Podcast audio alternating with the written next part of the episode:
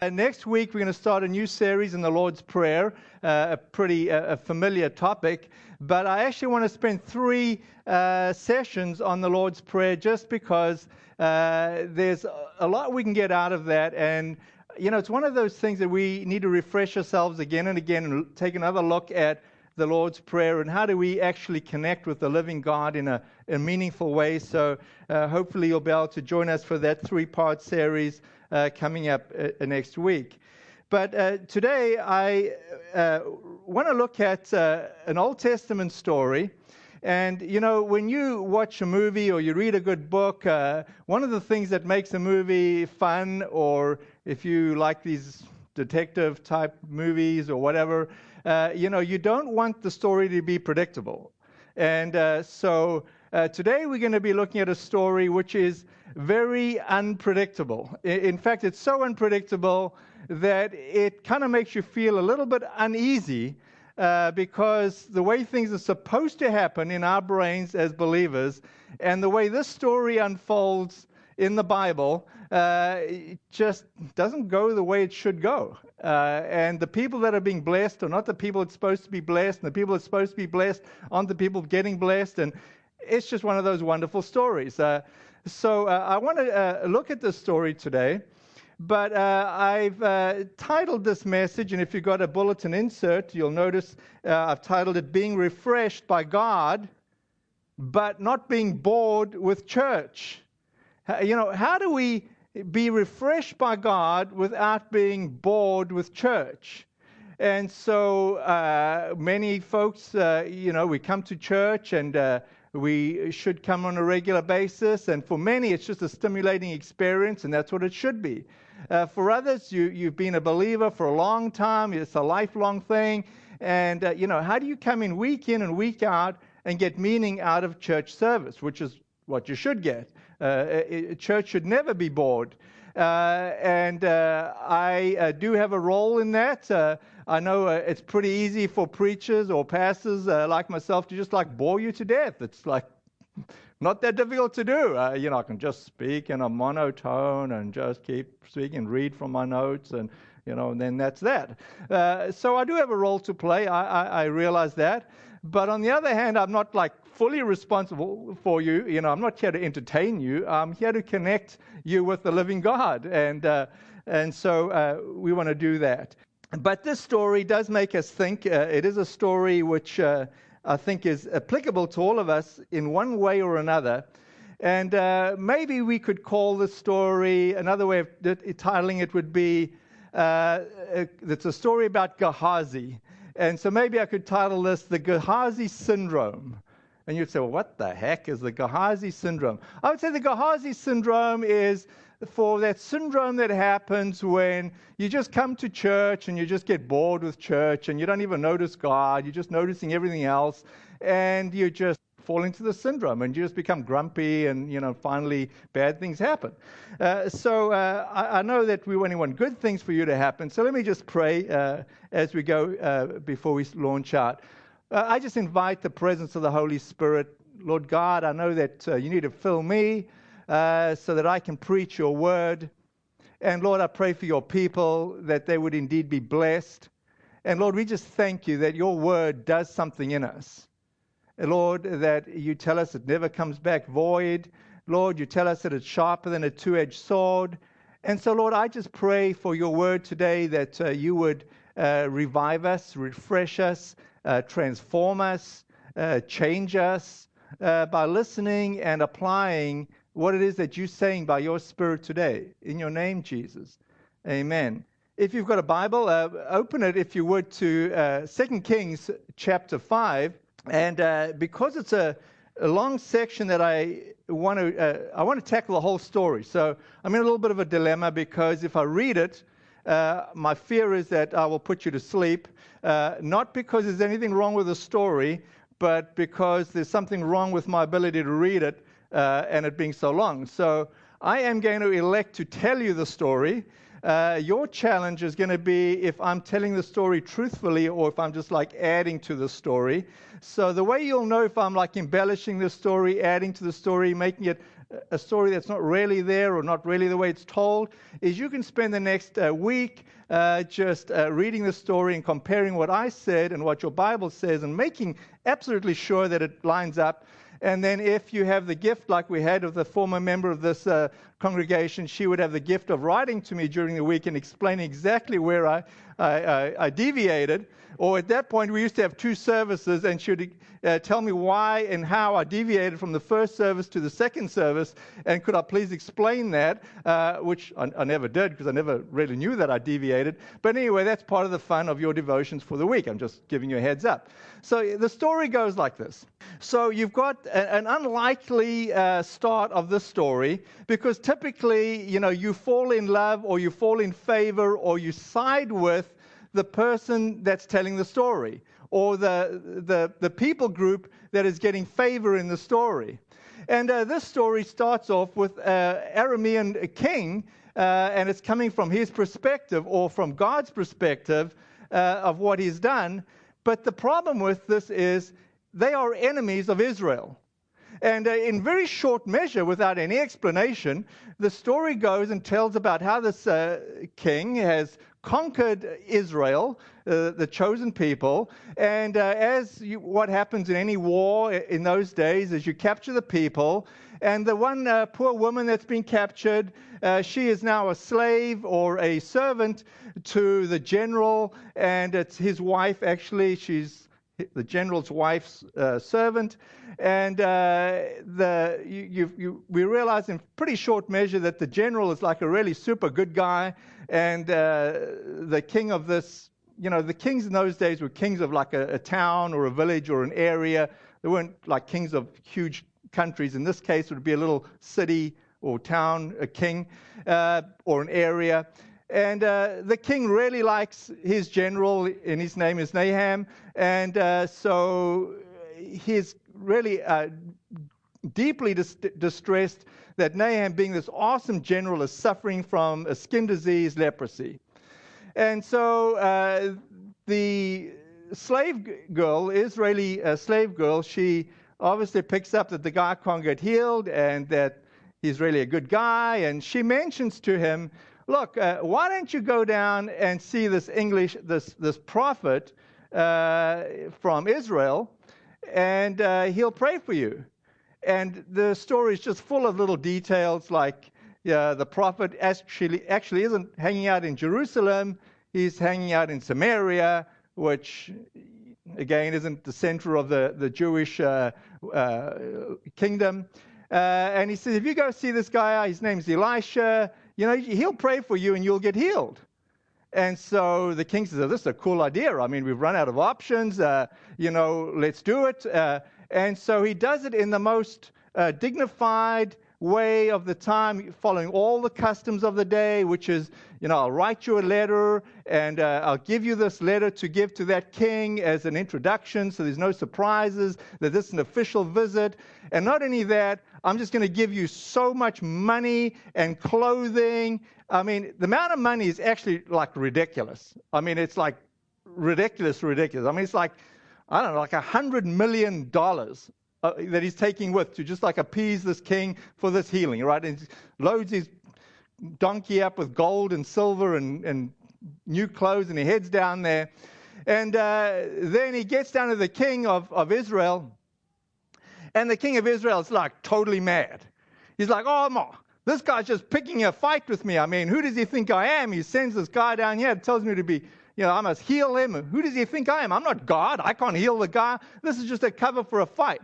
Okay, so not going down too well. The guy's doing everything he can, and the king of uh, Israel is feeling pretty insecure and a real jerk, and, and it's not good. But then finally, the prophet, Elisha, he hears about it and he says, Look, just send the guy over to me and I'll, I'll pray for him and he'll be healed. Which, I mean, just think of that as a statement. And uh, so the king, with no other like, options, thinks, so that's a great idea. Let me send him to Elisha.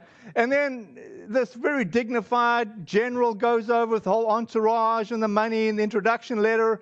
And uh, Elisha doesn't even come out. He doesn't even, like, no politeness, no nothing. He's just like, yeah, just tell that guy to go for a dip in the Jordan seven times, he'll be healed and be done with. And, and like the general's just like really ticked off. He's like, I mean, can't you even come out and like greet me like just like a normal human being? I mean, I don't know if you've ever come across pastors or prophet guys. They're kind of some of them are kind of weird. You know, it's like just like, can you just be normal? Anyway, this guy ain't Elisha ain't normal. I mean, he's not no courtesy, no politeness, no, and uh, and finally Nahum is like being insulted so many different ways. He's like sick of it. He's like, I'm out of here. I'm done with Israel. I'm done with these weird prophets. I'm done with these weird people. I'm just, I'm like, I've never been so insulted. Like, let's just leave. And then his posse of people around him said, whoa, whoa, whoa, wait, wait. If this guy had come out and he had been like really polite and really nice, and he gave you something really difficult to do, like go climb that mountain 10 times on your hands and your knees and don't even try and walk and put, you know, load on your back and make it really difficult, you would have done it because it was really difficult. But he's telling you to do something that's like super easy. I mean, just jump in the river seven times and why not just try it? And I don't know, somehow the guy like softens it, like, yeah, that's the most ridiculous thing in the world. He said, We've got much better rivers in Damascus. They're much cleaner. They're not stinky like this one. They're bigger, they're deeper, they're better in every which way. But okay, let's just like do it. So he goes down the river and uh, seven times and comes out, oh my gosh, he's healed. Uh, it's just like incredible. Then he does something which is totally countercultural. I mean, this story is just, a, like I said, just an awesome story. He does something totally countercultural. He is so thankful that he's healed that he actually goes back and gives thanks. I mean, just nobody does that. So he goes back and he gives thanks and he's like really grateful. And he's just going back to, you know, his hometown, Aramea, and, and he's just like super excited and he's just so grateful. He's healed. He's heading home. And then Elisha's servant, he like, wait a bit. I got an opportunity here to make a whole bunch of cash. He was came down here with like loads and loads of cash, and Elisha wouldn't accept any of it. I mean, the guy was begging Elisha, Can I please pay you? Can I please honor you? Can I please thank you? And Elisha was like, I don't want any of it. Nothing. So Gehazi, he's like, Wait a bit. Let me secretly rush out of this guy, catch him in the wilderness, and tell him that Elisha actually does want some payment. Uh, but he, like, minimizes. He just wants about 15 to 30 million. He's not taking the whole load. I mean, he's not greedy, just, you know, enough to see him. You know, the equivalent Bible time would be 300 years of wages, is what he's asking him. But just see how much money this guy was getting. So, of course, you know, the guy's just been healed. Sure, no problem. Here it is, 15 million bucks. You know, just take it, gold and silver. And so Gehazi heads, heads back and uh, he's feeling pretty happy. Hides it, of course. Whenever you do something that's sinful or illegal or secretive, you know, he hides it. And then he meets Elisha, and Elisha says, Gehazi, uh, where were you the other day? I kind of noticed you uh, like taking some money from this guy, you know, like busted. And he said, Yeah, yeah. And uh, actually, by the way, now you're going to get his sickness and you'll be uh, full of leprosy. And Gehazi looks at, Ah, he's full of leprosy. I mean, you would not expect that story to be in the Bible. I mean, it's just, you know, it's just wonderful. Now, if you've got an insert, why don't you open it? Because I do actually want to uh, press in on a whole bunch of points here. I've got six questions uh, that we should be urgently asking God. And uh, I do actually relate this to my topic being refreshed by God, not being bored with church, because, you know, in one way or another, Gehazi got bored with, uh, with, with God. He kind of missed the point. He wasn't like infatuated with God. He wasn't worshiping God. He wasn't saying, How can I serve you, God? He wasn't saying, How can I learn from uh, Elisha? He was just like, oh, well, uh, you know, the, yeah, the guy got healed, but how can I make a buck and what's in it for me? And so I think we've got a few things to, uh, that we could ask ourselves about this. The first one is who in my circle, who in, who in my circles are you reaching out to?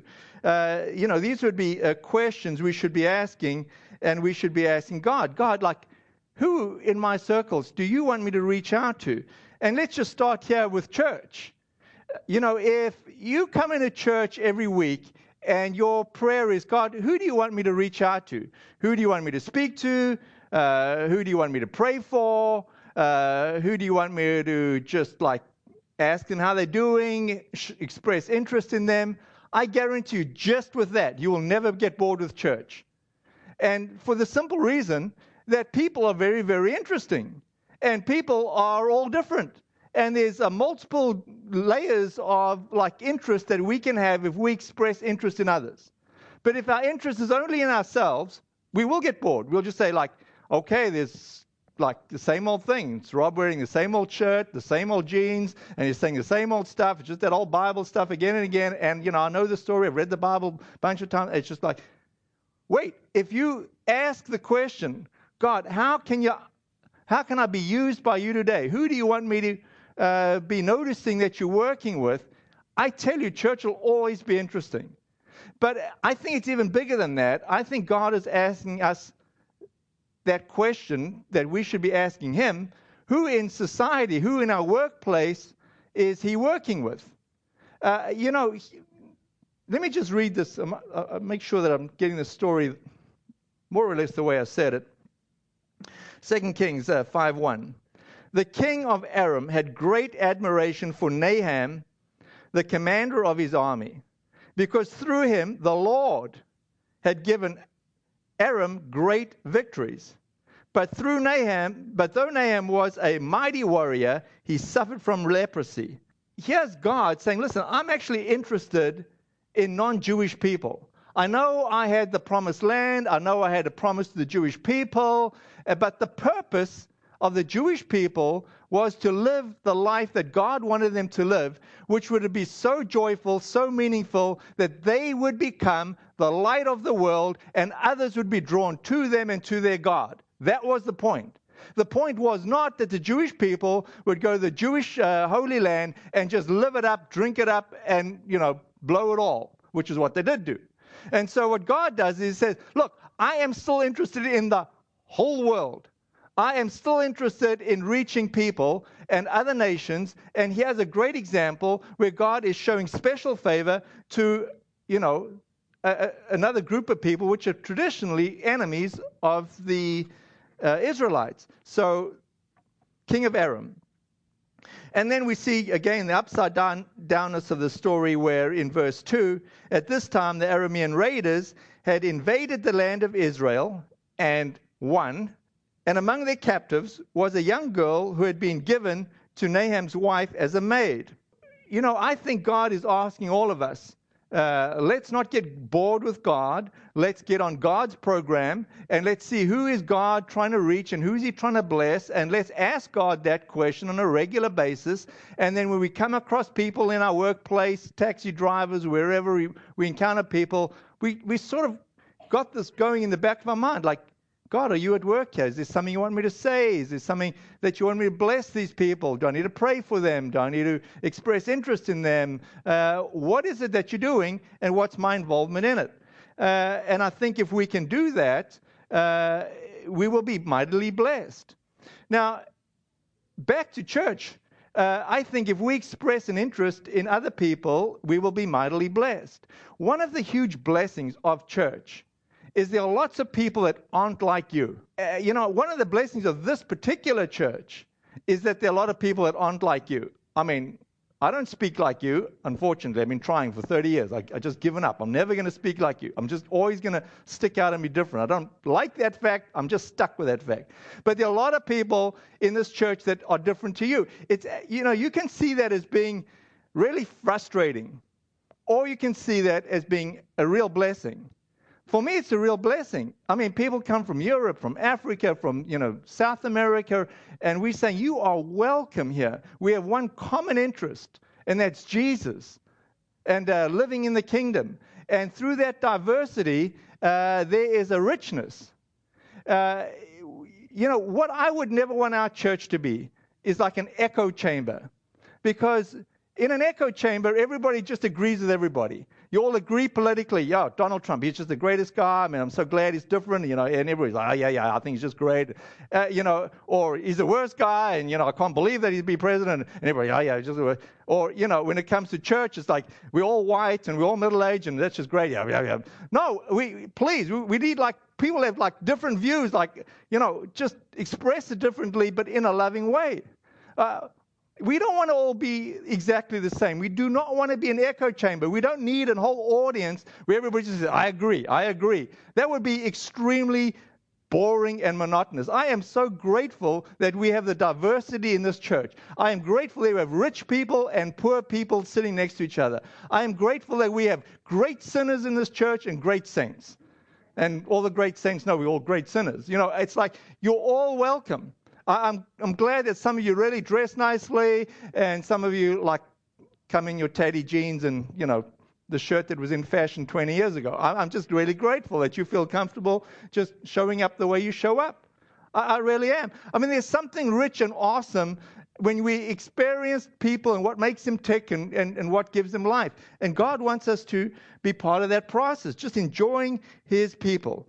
So, the point I'm trying to make in the first point is that God seems to bless the wrong people. God seems to be interested in the wrong people, the Arameans.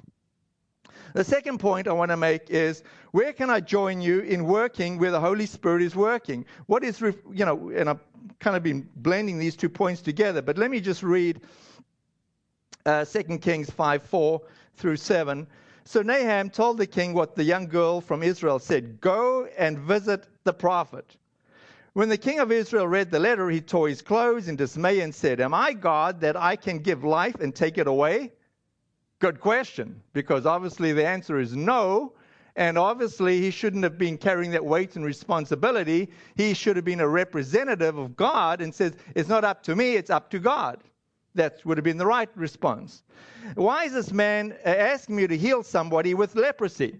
Well, obviously, because he has leprosy and somebody has sent you to him to be healed, so why not give it a go? That would be the right answer. I can see that he's just trying to pick a fight with me. When the king of Israel read the letter, of verse 7, he tore his clothes in dismay and said, Am I God that I can give life and take it away? Why is this man asking me to heal somebody with leprosy? I can see he's just trying to pick a fight with me. Imagine if the king's response had been the, the godly response, would be, which would have been, Wow, here is a stranger from another country who's actually just beat us up in battle. I have an awesome opportunity to make a friend out of an enemy. I have an opportunity to introduce my enemy to the living God. And this enemy is right in my like neighborhood. He's coming to visit me. He's coming to seek me out. And not only just anybody, it's the general, it's the main guy. And I have this great opportunity to have him experience the love of God and he's coming for healing. I mean, can't we can't the king appeal to God for, for healing for this guy instead of just feeling totally inadequate? And this is where you and I can relate. It's like often people will come to us and it's like, who am I? I'm not God. No, we're not God, but we're God's representatives. We can point people to God. There's no problem that God can't handle. Uh, and we get overwhelmed pretty quickly, and our job is to just point them to Jesus. Just point them to Jesus. You are not supposed to be Jesus. You're just supposed to point people to Jesus. And if Jesus heals them, awesome. If Jesus doesn't heal them, I'm sorry. But, you know, people can still experience being loved and appreciated if we'll point them to Jesus. That's our job. So the third point I want to make here is, is this. Is there someone I could learn from that you have gifted and anointed? You know, let me just read this text 2 Kings 5 8. But when Elisha, the man of God, heard that the king of Israel had torn his clothes in dismay, he sent this message to him Why are you so upset? Send Nahum to me. Now, I don't know about you, but I would have loved to have hung out with Elisha. I think this is just so cool. I would have loved to have seen, okay, Elisha, what is going through your brain? Uh, you know, the questions I would have wanted to ask Elisha would be something like this Elisha, are you just so cocky about this because everybody God sends you, you heal? Or, Elisha, did God give you a message in advance and saying this is going to happen and this is what you need to do? Or, Elisha, are you just like so like upset with the king that he's, you know, bumbled a, a great opportunity that you'll take it on? Or, Elisha, how the heck do you do this anyway? Is your faith just so like incredible that you can do this? And if that's the case, Elisha, how do you have this incredible faith? I mean, all I'm saying is this there's something about hanging out with people that are experts in what they do. And when you do, you learn a lot from them. And, uh, you know, when it comes to faith, I mean, there are a lot of people that are really do faith really well. You know, some people are just incredible prayers. Other people just seem to have a gift an anointing for whatever it is that they do. Maybe it's evangelism. Maybe it's drawing. Maybe it's art. Maybe it's dance. Maybe it's worship. I mean, whole slew of different talents. And if you're interested in any one of those things, the best way you can learn is to hang out with them. And, you know, if you've got any interest in God and you're trying to explore what makes you tick and what, what things you're interested in, I mean, being in a small group with a person that you want to learn from is a great way of doing it. And so I think, you know, we should be asking God, what is it that you've gifted me in? And who can I hang out with? And how can I learn from that person? And if we do that, I think it'll go really well for us. And church is a great place to do that. Uh, you know, you can't hang out with your television screen with the great evangelist. I mean, you might learn how to get money and a whole bunch of other things and stuff, but you're not able to like hang out with them and like go for lunch. And whereas if you're in a small group with somebody, you get to know them and you realize pretty quickly, like the most anointed people and awesome people in our church also come with a huge amount of flaws and problems, just like Elisha.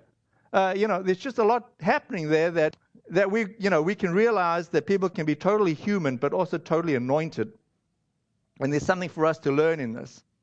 The other thing that you might uh, kind of pick up here, you know, there's uh, there's an interesting there's an interesting part of the story that through archaeological discovery gives us a little bit of an insight. Uh, Elisha seems to be treating this visitor a little roughly. You know, he doesn't go out and meet him and greet him the way you should meet him greet. But there is a, a chance that uh, Elisha is got a bigger agenda here. Instead of trying to be nice to the visitor, Elisha realizes what's going to happen. He realizes that this guy is going to get healed. And Elisha is also smart enough to say, you know what? The glory belongs to the Lord. And if I don't get in the way, then I don't get any of the credit. And so Elisha does something which is uh, seemingly rude culturally, but actually it's honoring to God. And we, we pick up that this is in, indeed the case because when the general wants to pay him back after he's been healed, he says, I'll give you all this money. And Elisha's like, I don't want the money. And the guy's like begging him, Look, take the money. I just want to give thanks. Nope, I, it's not about the money. And uh, he's fixated on the fact that this is about God and about God getting the glory there's also uh, one of these things which uh, we, have also picked up through archaeological discover, discovery because in that time they found uh, you know things on, on vases and on walls where the way people would uh, do healing in those days is that the holy man would come and he'd like wave his hands over the person and uh, chant something or say some phrase and, and then supposedly the person would be healed. Uh, and so there was an expectation, like many coming into church today. It's like, you know, if you're coming in for healing, it's like, I don't know what your expectation is or what you've learned from televangelists or healers or other churches, but we come in with a preconceived uh, idea of what should happen. And if it doesn't happen that way, we feel a little bit uncomfortable. Or maybe if it happens the way we think it should happen, we feel uncomfortable because it's weird.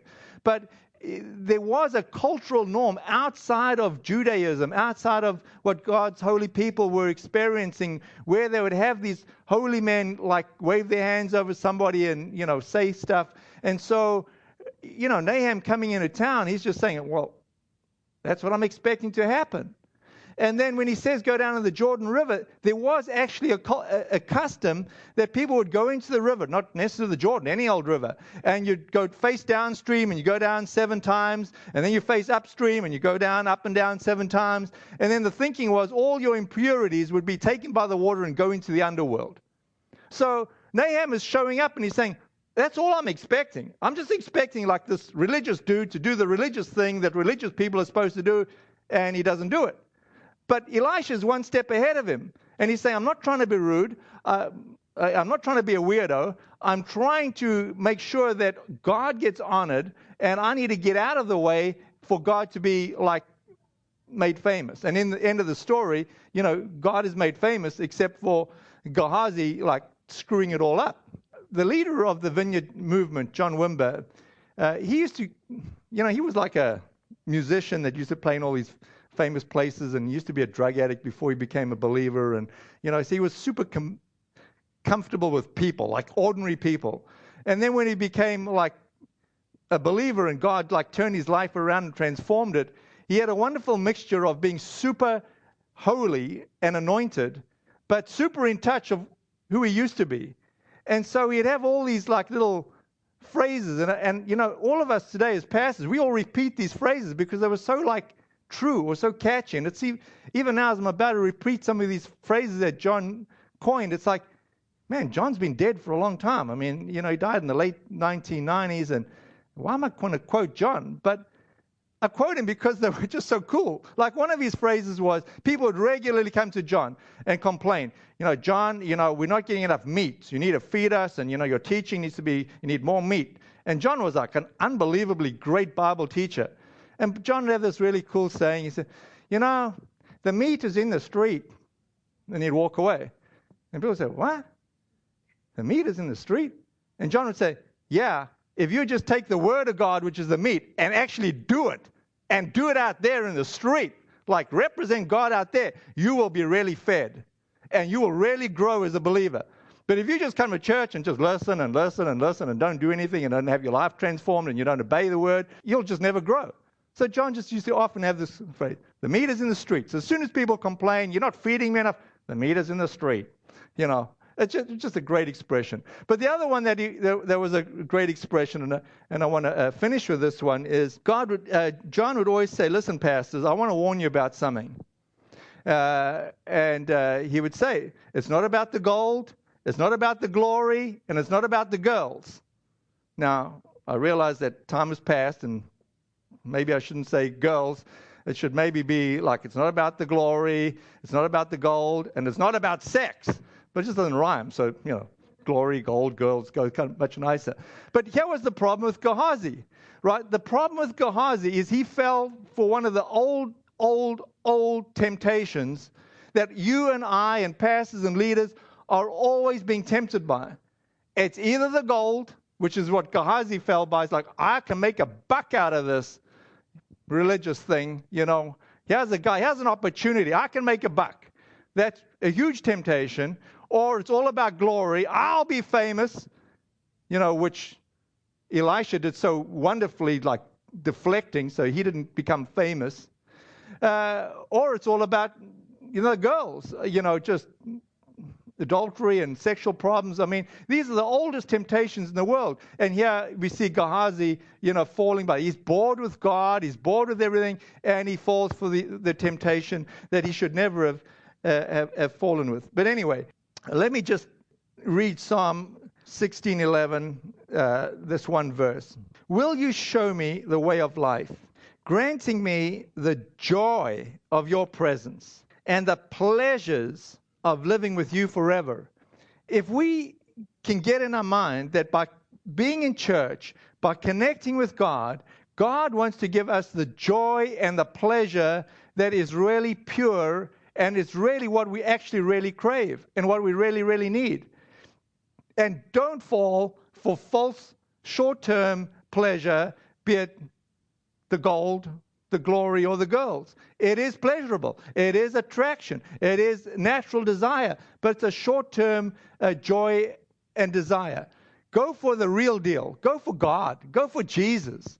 Uh, let Jesus be the person that fills you. Let the Holy Spirit be the Spirit that guides you and puts meaning into your life and makes your personal place and your personal walk and your personal people the things that's significant in your life. And you will get the joy that you really are looking for. Who in this story do you, do you identify with? Do you identify with being a foreigner, being an outsider, being not part of the in group? Maybe God's speaking to you and saying, you know what, you're in the in group, you welcome in this place.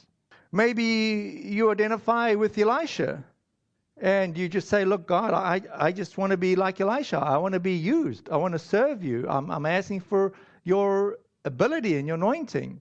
Good. Maybe you identify with Gehazi and you, you, you, you've gotten bored with church, and God is saying, Look, it's not good. Change your focus. Get back on track following me. Uh, you know, God is speaking to all of us. He, he's basically saying, and I, I just so love John 10 10. You know, God's desire is to give us a rich and rewarding life. The enemy's desire is to rob, steal, and destroy. There's no in between. You either willingly accept God and go his track and go for a rich and rewarding life, which comes with living and obeying God, or intentionally, or in most cases, totally unintentionally, you do what you think is your own thing. You go for the glory, you go for the gold, you go for the girls, and you're really being part of Satan's plan, and he's going to rob, steal, and destroy. Your life will become less than what it would be if you were with the Lord. So choose God. I mean, I'm urging you, choose God. You know, walk with God, walk with God's people. I know we're a weird bunch. I know we all look and act and behave differently. That's church. That, that's the awesomeness of church. You can either see it as being like, this is off, awful, uh, or you can see it as being really awesome. Uh, I mean, see what God is doing, and He's doing it in people, and He's doing it through people, and He wants to do it through you. So, Lord God, I just pray. I pray for your people. Lord, I pray for a blessing today. Lord, that we can take your word and Lord, we can have it be embedded in our heart. And Lord, that your Holy Spirit will stir it up in us. And Lord, you will give us direction. You will lead us. You will connect us to the right people. Lord, we will find joy and fulfillment as we do life your way with your people in your timing. Thank you, Jesus. I just pray for every person here, for every burden that they carry. And Lord, we just choose now to worship you. And Lord, to fix our eyes on you and to focus on you and to lift you up. And Lord, for the next, you know, half hour or whatever, Lord, we just choose to put our eyes on you and, and get them off ourselves. And Lord, we just know that indirectly, as we do that, you bless us and you fill us and you restore us and you renew us. We thank you, Lord, that you died not only for us individually, but for your church. And Lord, we thank you for the institution of your church, your people, your word, your place, with your presence. Thank you, Jesus. And Lord, we just welcome your Holy Spirit again. Just move among us. In your name. Amen. Why don't we stand and why one of the worship team come on up?